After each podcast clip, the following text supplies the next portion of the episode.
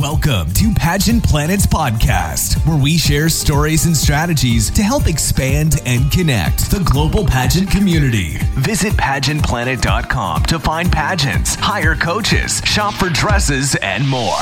Now, here's this week's episode.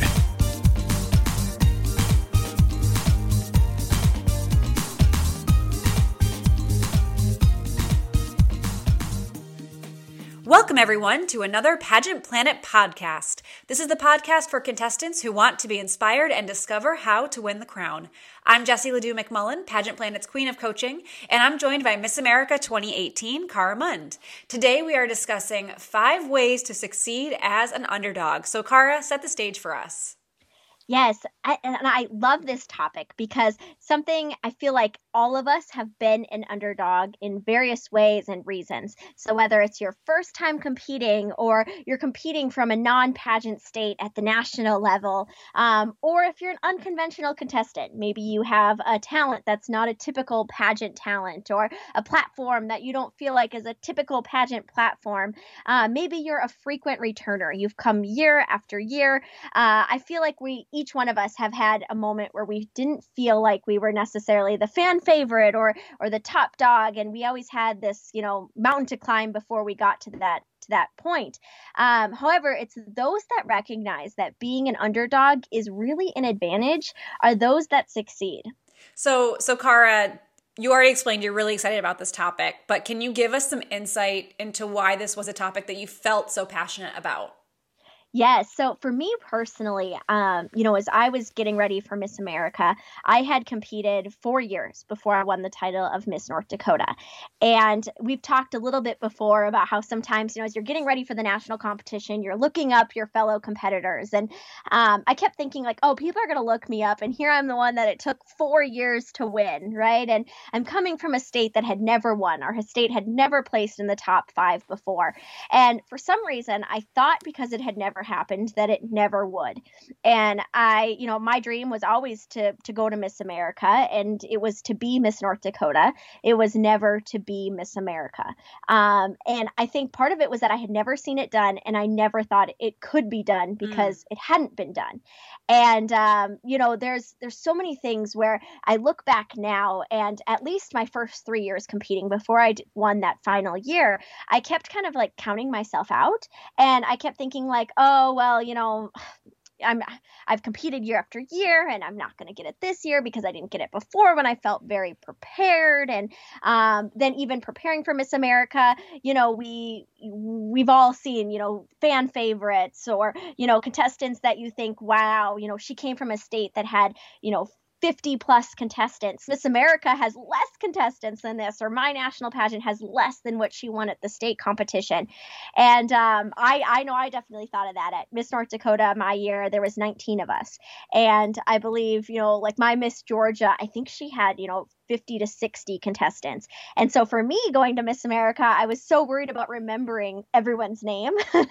and I was like there's just so many and they're all so wonderful. And you know, I I just just trying to get everyone down and I was like, "Oh, for people that have competed at the at the large state pageants, this is usual for them you know they're they're used to this. Right. Um and so you know it's it's something that you know, when you're the underdog and people don't see you coming or they don't see you as necessarily a threat or a front runner, uh, it can be kind of intimidating. Sure. And, you know, being on the other side of it now after kind of overcoming that obstacle, um, you know, I really realized, and I realized this in the moment at Miss America, was what an advantage it was. Mm. Um, and it's something that I don't feel like is talked about enough. So, what are some of those pros? You just mentioned a lot of really positive things about being an underdog. The first one I can think of is there's no expectations.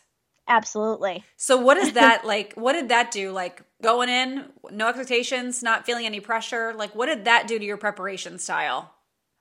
Yes. Well, I know at least for my mindset when I was there, I like you know, I wanted to do well, but at the same point, I was like, this is my one chance to be at Miss America. And um, so I just wanted to have a really, really great time. And I think something with contestants, you know, we, we do all of this preparation and then we get to the pageant and we still feel like, okay, there's, there's more that I can do. There's more that I can do. And honestly, there's, there's really not. You've done everything you possibly can. Now you just need to enjoy it. And for some reason, you know, because I just wanted to have fun, it really came across in the interview on mm. stage. You know, I wasn't as nervous. I, you know, I didn't have this feeling of, oh, you know, everyone's expecting me to be flawless in evening gown or flawless in swimsuit. And so when there's really no expectations and you come out and you're a surprise, I think you even gain more credibility, right? And uh, you know that that was something. And i also when there's no expectations you know contestants they're there to have fun too but it's also a very competitive environment. And when you're not someone that you know they're saying you're thinking you know oh this person could potentially be miss america everyone wants to be your friend. And everyone you know like you're having fun with contestants and it's not that really really intense competitive environment um, that having those expectations can kind of foster. Yeah and i think too I'm actually very bad at judging pageants on TV. And I had to stop. Like, I would go, it was like a sport. I would make my top 10 list, I would have my rankings, and I was always way off. And the reason why was I was so into the weeds. So I had seen months worth of photos and videos of every contestant. So I'm seeing every single thing along the way, which meant a couple of things. One, I knew too much. Like I was taking into account things that the judges would never have seen or known Absolutely. or picked up on. And then the second of that is people make their assumptions way quicker if you're a front runner, right? Like you like every year there's a front runner and there's like half people love them and half people are like, man, not for me." So you don't have to worry about all that noise coming in in either direction. But the knowing too much always kills me. People put a lot of expectation on people and they're like, you know what? The judges don't see most of what we're seeing as pageant fanatics. Mm-hmm. Oh, absolutely. Absolutely. And keeping in mind, too, for all those hours you spend Googling and researching, the judges see them. Maybe an interview for 10 minutes, five minutes, three minutes, depending on the competition. Right? Yes. And there's no way. There is absolutely no way. Um, and so that is one thing. If you if you do see yourself as a frequent front runner, and this is a great podcast too for how to kind of get that mindset out of the way and not to be a roadblock in your way either.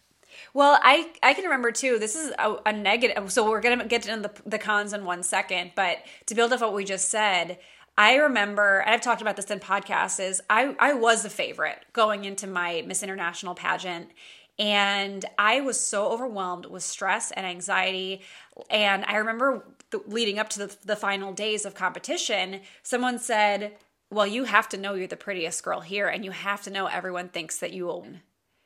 And oh. she was like a chaperone. So she was like, I shouldn't say she wasn't a chaperone because she couldn't say something like that if she was a chaperone, but she was like a lingerer, a pageant fan and lingerer, and which everyone has those. And I appreciated the sentiment. I know what she was trying to do was not negative, but it got into my soul.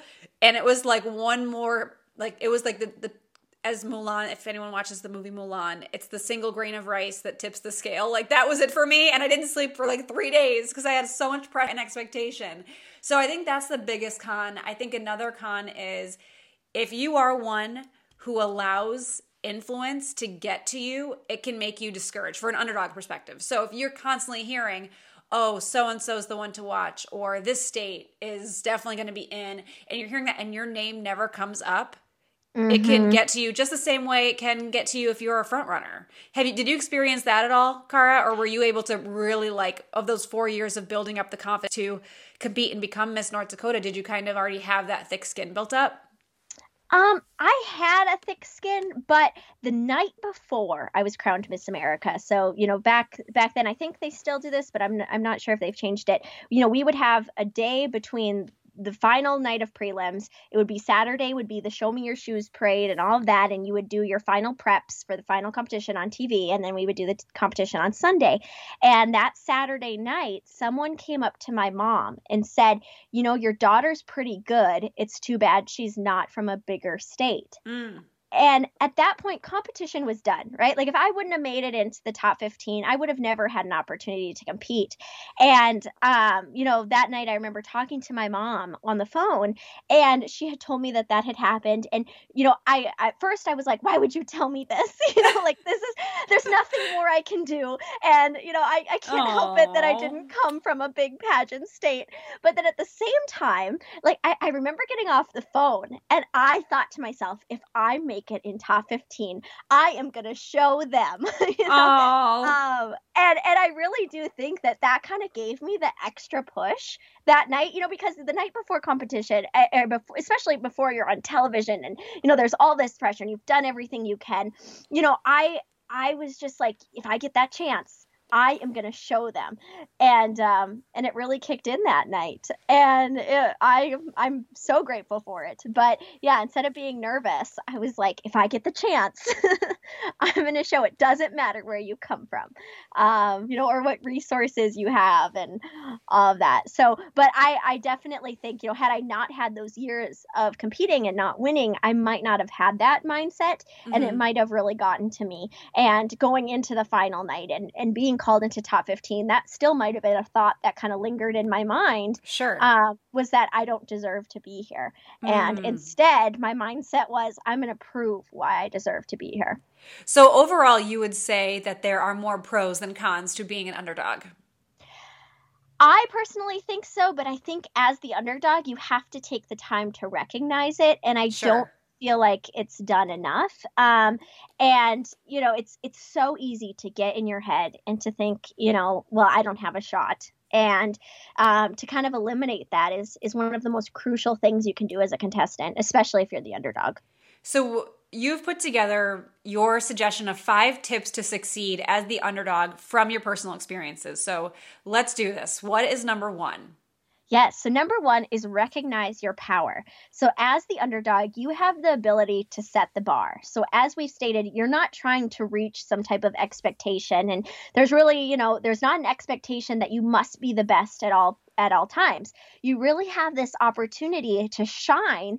And I think when people are taken off guard and they're like, wow, I didn't expect that, it sticks in their mind. And this is a hidden advantage that you have to utilize mm-hmm. um, because it's such an easy way for you to just kind of, you know, shoot out, shoot out of the cannon and be like, I am ready for this and I want this and I'm going to prove to you why. Um, where, you know, when, when you are a front runner, you have that pressure of, I have to stay at this level because everyone is expecting me to do it. Um, but at the same time, I do want to mention that a lot of times front runners do put the pressure on themselves. Mm-hmm. So while there may be this expectation, you might think that the expectation is there more than it actually is.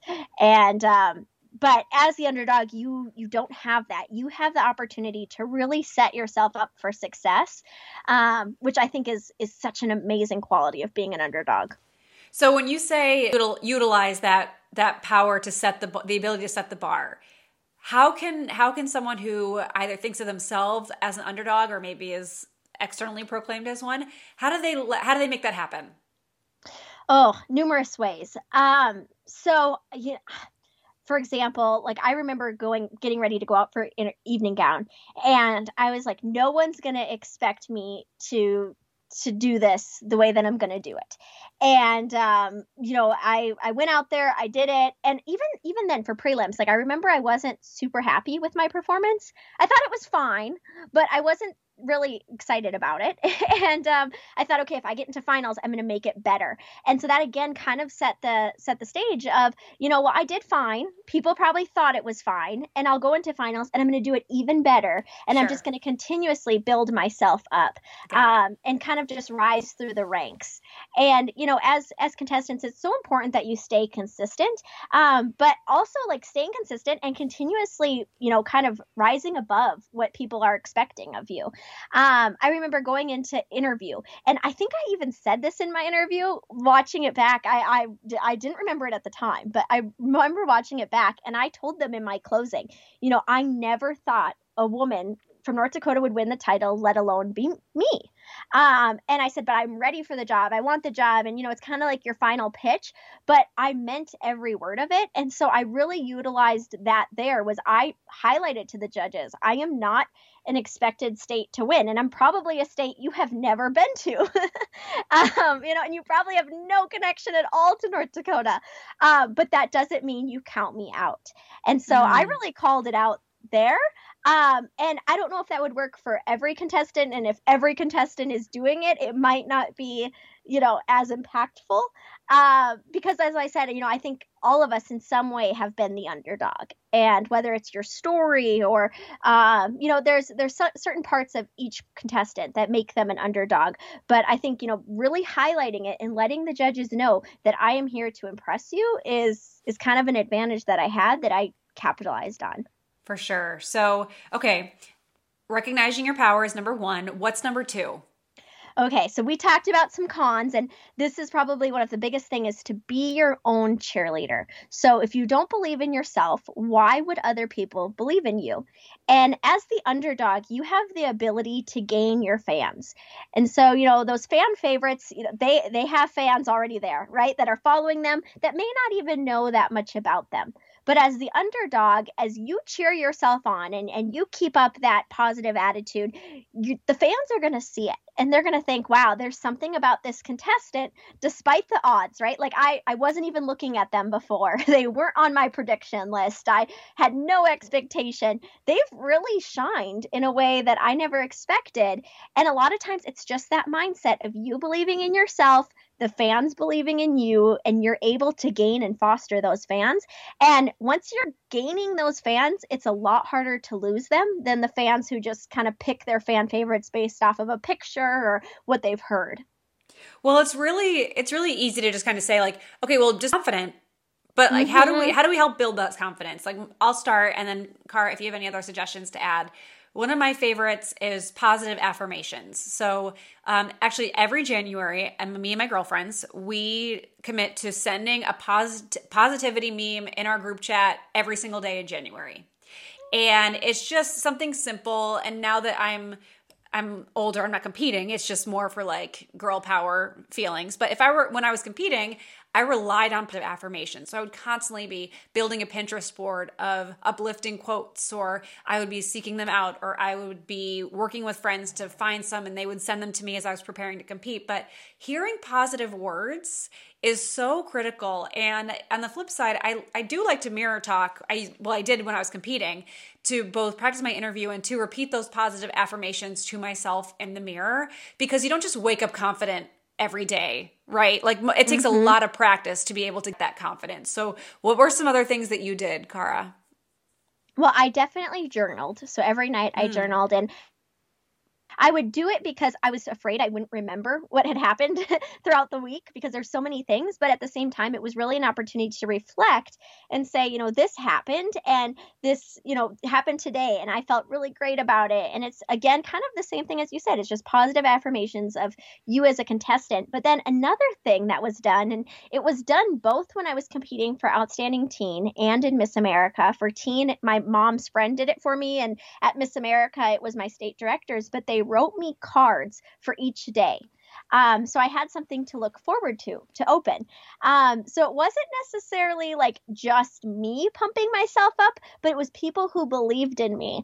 And that also helped too. So I would do my journal and then I would open my card for the day and it would say, you know, obviously it was written ahead of time, but it was like, today you did swimsuit and you were awesome. You know, so it was like so great to hear it from someone else. And obviously they they wrote it ahead of time, so they had no idea. Like I could have fell. Right? they would have had no idea. And it didn't matter because it just kind of proved to me that at the end of the day, if I walk away with the title or not, I'm always going to have these people that supported me and really taught me what it was to be in pageantry and what it means, and um, you know that my my journey doesn't stop here if I win a title or not. And so that was really helpful too. And so while I was being my own cheerleader, I also had so many people behind me that also helped. Well, that's funny. I I wrote myself letters. I did the exact same thing. That I wrote them myself, and I found them last week in my basement. Oh. Oh, I so I didn't. It. I didn't have the guts to read it, um, read them, but maybe I'll share them someday. But the other thing I, I think about a lot was um, when I competed at Miss New York, the contestant right before me, her name was Acacia Core. She competed for Miss Connecticut, became Miss Connecticut, went to Miss America, competed as Miss Connecticut USA at Miss USA. She just is absolutely stunning. She's a, a working correspondent. And I remember seeing her. She's a, a like a prima ballerina. Is that like the official term? Like a yes, very, yeah. a very good ballerina. I don't know. And I, she was before me, so I'm watching her in swimsuit, like, and she's like five foot eight beautiful long legs and like her hyperextension posing is just she looked incredible. And i'm crumbling backstage. I'm like what the heck am i doing here? I can't go after her. So um, i didn't do this then but i wish i would have known about the psychology um, that i know now of like power poses. So if you are one of those people that you've done all that background work to build your confidence and you're like in the moment and you feel it fading, I, we've talked about power poses on the podcast before, but do a quick Google search of power poses because if you're waiting in the wings and you're able to hit a power pose, like a super pose for 30 seconds as you prepare, all of that um, all of the psychology what kind of works like physiologically with your body. So um rely on that too because we all have moments even the most confident person has a moment of like what the heck am i doing here? So journaling positive affirmations power poses mirror talk writing cards either yourself or have others. I mean there's so many different ways that you can dedicate time to building your confidence. It doesn't happen overnight Absolutely. Did you give yourself like pep talks right before you went on stage? Because I remember before swimsuit, I would always give myself some kind of pep talk. And it would, you know, I was not the thinnest contestant, I was not the fittest contestant. And I remember before swimsuit, I would always say, You worked really hard. There's nothing more you can do. You're awesome. you know, like like you would just give yourself this pump up. And um, I remember one of the best quotes I ever heard for swimsuit specifically um, was that I'm a soul with a body not a body with a soul. Mm. And I would always tell myself that before I went out. And um, it was just like that that last minute pep talk of I believe in me. You can do this. You got this. Um, did you ever do that, Jesse? I didn't. I was the contestant that you hate for sure because I'm backstage. I'm doing my final sit ups. Oh, I'm oh, yeah. dancing my energy out backstage. Like, and that was a time when I was competing in swimsuit, it was the time where I was desperate to win. Like I would have done, I would have sold my grandmother under the bridge. Like I would have done anything to win. And that's why I didn't, because I was so desperate to win instead of just being me. And I was just, I tried way too hard. So I was not that. When I was competing for Miss International, it was more just I mentioned like my nerves were like out of this world. So I was doing anything I could to just become. So I did not do the pep talks, but I do love that idea. Yeah, based on what you said too, now I remember I'm also like a pacer and I've always been that way. Like on the phone when I have like a job interview or something, I can't sit still. I have to pace. um and I would do that and I think that sometimes would contestants would be like what is she doing? you know, but it would just help me you know, instead of a dance, I would just pace back and forth. So that Nervous was another energy. thing. Yeah. Yes. Yes. So what's what's number three for for our underdogs listening? Yeah. So number three is stay true to yourself. And this is, um, I know it sounds so cliche, but it's so easy to compare yourself to other contestants. So just like how you said, Jesse, where you know you you watch the prima ballerina before you, um, but especially just fan favorites, and you need to feel like you know there's this this feeling like I have to do what they do to also be a favorite. And the biggest thing is do not do that. And I always think of it like a race. So if you copy the favorite, you'll always be a lap behind them. But if you differentiate yourself, you can really, at that point, bypass them. Mm. Um, so stay true to who you are, know what your strengths are, even what your weaknesses are, and kind of capitalize on that. But don't look at a fan favorite and think if i do that i will also be a favorite um, because it's it's not going to distinguish you and it's not going to give you that opportunity to really kind of rise up so, did you ever try to intimidate and imitate somebody else in your four years leading up to being Miss North Dakota? Oh yeah, I keep thinking like, oh well, this won last year, it'll win again this year, and that is not the case. Um, I think we've talked about this quite a bit, is how, you know, every panel of judges is different. There is no set criteria. So while you may feel like, you know, this is what you have to do to win, specific example I can give is that, you know, I kept thinking when I go to Miss America, and I thought this as a long, young girl, I would wear white for evening gown. That is the color I will wear because mm-hmm. that's the color that wins. There's that yep. quote, winners wear white and I ended up not wearing white, and a ton of the contestants that year did, and it really made me stand out. Yeah, for sure. And I can remember, um, I mean, I've seen it many times, but for me, I was so addicted to Miss America when I was young. And when I competed the first time, uh, Angela Perez Baraquio, you mentioned Angie before in, in one of our podcasts. I I want to say I don't remember what year she was, but anyway, it was it was pretty relevant to the time that I was competing, and I had been watching every Miss America content piece I could find. I remember that was before social media and I would, it wasn't before the internet, but it was a long time ago. And there wasn't a ton of content to like devour. Um, so it was like any highlight show I could find, I watched on repeat over and over and over again. And she used a quote that was, uh, I always had a voice, the crown gave me a microphone. So I rode that quote into the sunset. And I did, I will say, I did credit her in my, my paperwork when I wrote it in the paperwork. So it wasn't like I chose to use it as mine.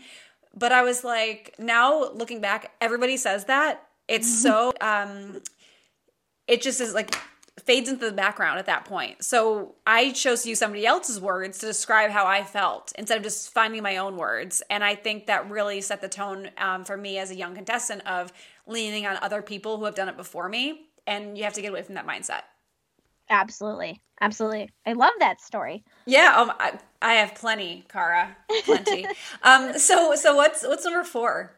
Um, so number four is marathon mindset. So as the underdog, even if you don't feel like you're beginning the race at the same point, right? If you feel like there's this uphill battle that you have to somehow go through before you get to where those fan favorites are, remember that pageant prep is always a marathon and there is plenty of time to catch up and that's that's one of my favorites. I remember as I thinking back as a contestant, I always felt like, oh, I have to do so much more, right? Like people, I have to prove all these expectations, and you know, I have to I have to get over all of these things to be able to finally be at the same level and seen the same as other contestants.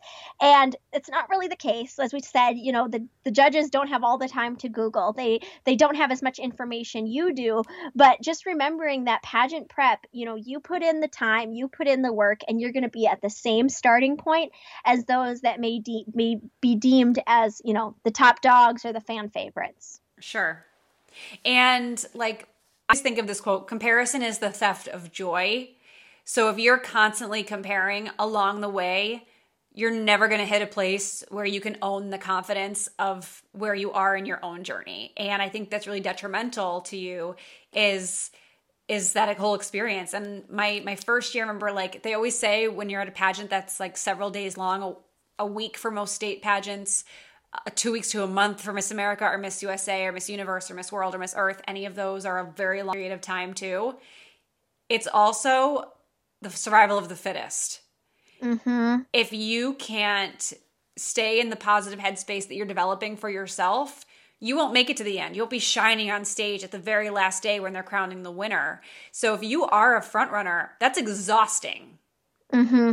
Remember that, like, that is another positive to being an underdog is you can fly under the radar. Like, do what you need to do with no expectation that fills your soul and then peak at the right time. That's how this works. Absolutely. And I do think pageant burnout is is such a concern. Mm-hmm. Um, and I remember I've gone through it. Have you gone through it, Jesse? Where you just feel like I've done everything I can. I can't be a better contestant, but there's always more you can do. yeah, definitely. And it eats at you and you're exhausted, you're frustrated, or like you spend hours working on your talent or your walk and you're like, I, I can't do this anymore. But like I still could have done more, right? Like, but you just mentally can't. And you have to keep in mind, like you talked about the marathon mindset. It's all about like, okay, if you've had enough, have enough and mm-hmm. go to mm-hmm. sleep and come back rested and fresh because especially that underdog mentality, it it's exhausting in a different way than being the front runner and having all that pressure. So you have to be at your best mindfulness wise to be able to succeed too.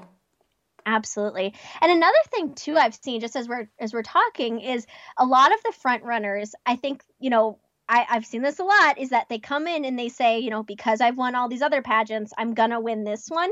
And they don't put as much work in. And so, again, not having those expectations or feeling like, you know, you have to overcome this mountain and you've been running this marathon the whole time, sometimes it's already going to put you ahead when, you know, you're putting in all of this extra effort, all this extra prep. You know more about the system potentially.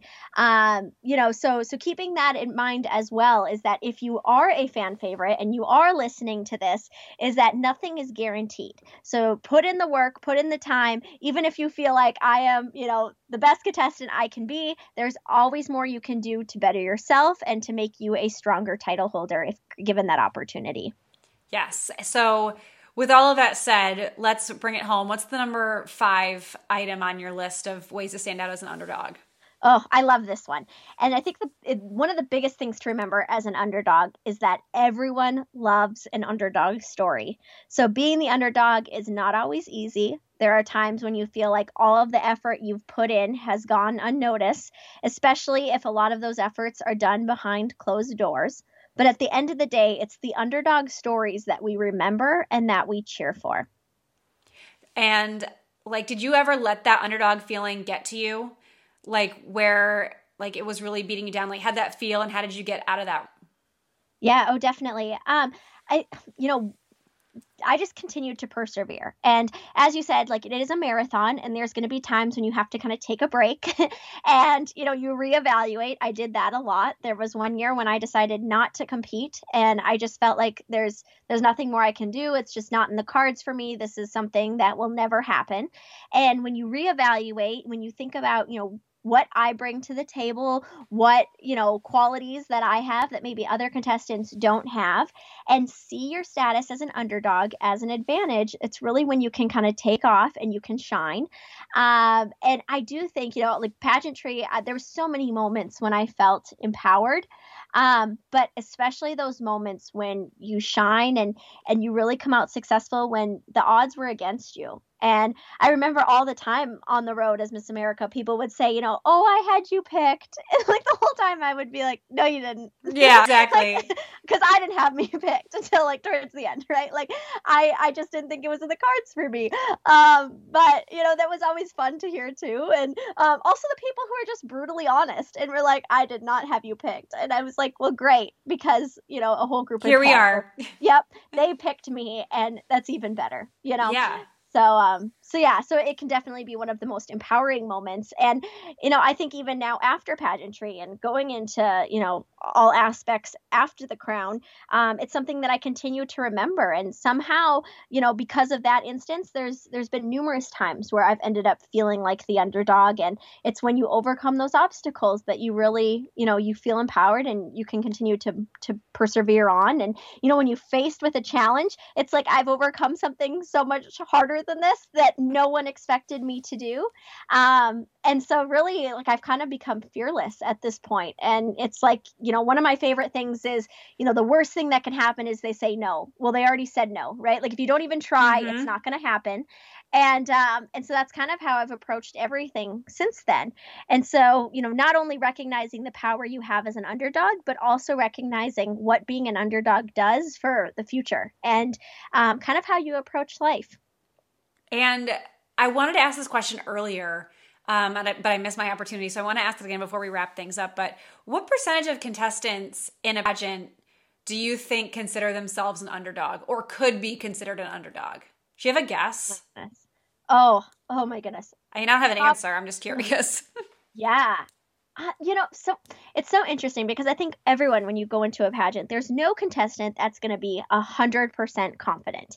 You know, we all have feel like we have strengths and we have uh, weaknesses, and you know, I I would say probably like at least eighty percent, and some may not show it right? Like um you know and it might not be something that's as obvious as you know um coming from a state that has never won, but maybe, you know, specifically thinking New York, coming in as the third Miss New York and competing for the title. You know, I'm sure Kira did not think that it was going to be in the cards for her, right? Mm-hmm. And there's also these expectations of, well, New York's won twice now, you have to be up to that up to that standard so there's there's different ways of seeing being an underdog and it might not always be communicated or a contestant may not really realize they are but they have the feelings that they are. Um, so i would i don't know i'm thinking like 80% but maybe like 30% actually admit it. I yeah, don't know. I think i think you and i are actually pretty close. I i usually use this formula 25% are probably considered front runners or mm-hmm. like you see them and on the surface it everyone thinks they could win the title. And there's about 25% more that are like, okay, they're like on the on the cut. They're probably like top 10 material. And then everybody else is like a meh. So I would say with that formula, I'm I'm at like 75% of people I would consider an underdog in any pageant that they compete in. Absolutely. So you said 80, I said 75. We're very close. Yeah. Oh my goodness. Yeah. So I think people think about underdog and they're like, okay, like they're the first, the like there's one underdog in every pageant. No, the major, the vast majority of contestants are underdogs. Like that's something that you just have to be mentally prepared and aware of. Absolutely, absolutely, and take it and make it an advantage. Um, it's yeah, I think it's one of the best advantages that is not talked about enough. So let me let me recap the numbers, and then I will let you summarize your final thoughts on this topic, and um, we'll go from there. So number one was recognizing your power. Number two, be your own cheerleader. Number three, stay true to yourself. Number four, have a marathon mindset. And number five, remember that everyone loves an underdog story. So if you could summarize this episode, um, Cara, for our listeners, what would you say? Yes. So I would just say, you know, throughout our throughout our lives, we're always going to have points where we feel like we're an underdog, whether it's in pageantry or not. And it's how you take that circumstance or how you're feeling and, you know, kind of turn it and think, you know, because I may not be a fan favorite, I may not be the one that they're expecting to win. There are no expectations for me. I'm able to set the bar for myself. I'm able to really shine. I've put in the work, I've put in the time. I know that I'm capable of this. And, you know, everyone loves that story of someone who overcame the odds. And, you know, being an underdog is an amazing advantage, but you have to recognize it as an advantage and not see it as a disadvantage. Sure. So, if you would like to be featured for our podcast, create a contestant profile with all of your information, hidden facts, and what makes you special. Then email support at pageantplanet.com with the title podcast feature so we can review your profile. We will let you know after you submit if you're scheduled. And thank you for listening. And if you've received any benefit from this show or from ones previous, please consider giving us a five star review. It may seem like a small action, but it really does help us keep the show going. So until next time, take care. Want to become a part of pageant history? Create a free contestant or business profile on pageantplanet.com to unlock hidden features and connect with other experts throughout the world.